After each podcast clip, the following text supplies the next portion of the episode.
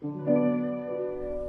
家好，这里是全球旅行文化知识内容平台三毛游的每日一宝栏目，每天学点历史，从此开始。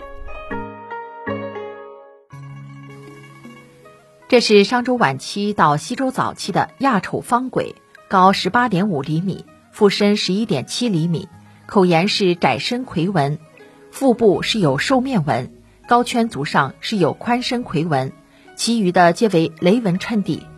簋是中国古代用来盛放食物的容器，从商代到春秋战国时期都可见，大多数是陶制或者是青铜制，也是重要的礼器之一。通常是偶数和鼎配合使用，例如史书记载，天子用九鼎八簋，诸侯用七鼎六簋，卿大夫用五鼎四簋，士用三鼎二簋。鬼一般是圆腹圈足的，而这一件亚丑方鬼是非常罕见的方鬼，两侧还有环耳，是一个兽吞食鸟的造型，非常生动震撼。但这个兽含鸟环耳的装饰意义还不明确。方鬼的腹内底面刻有铭文“亚丑”二字，所以称为亚丑方鬼。这种亚丑铸器多次出土在山东益都苏埠屯。关于亚丑的含义也是众说纷纭，有的认为亚是宗庙的形状，也有的认为亚是官职的泛称。例如在甲骨金文中有多亚，指多位官员；金文中有大亚，指高级别官吏；金文又有走亚，是一种武官。还有的认为亚形只是用来借画的边框，并无特殊的含义。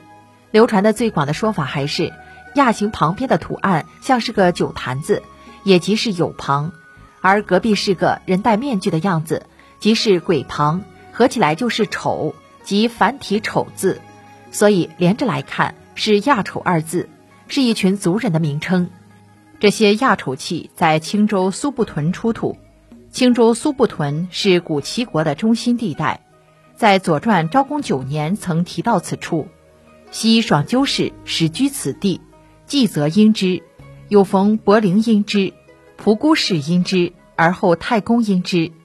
根据专家考证，其中所指的伯姑氏实际上就是亚丑一族。伯姑是殷商时期的诸侯，在《汉书地理志》中提及，殷末有仆姑氏为诸侯。至周成王时，仆姑氏与四国共作乱，成王灭之。可以得知，伯姑氏在晚商时期极盛，但在西周早期被成王所灭。想要鉴赏国宝高清大图，欢迎下载三毛游 App，更多宝贝等着您。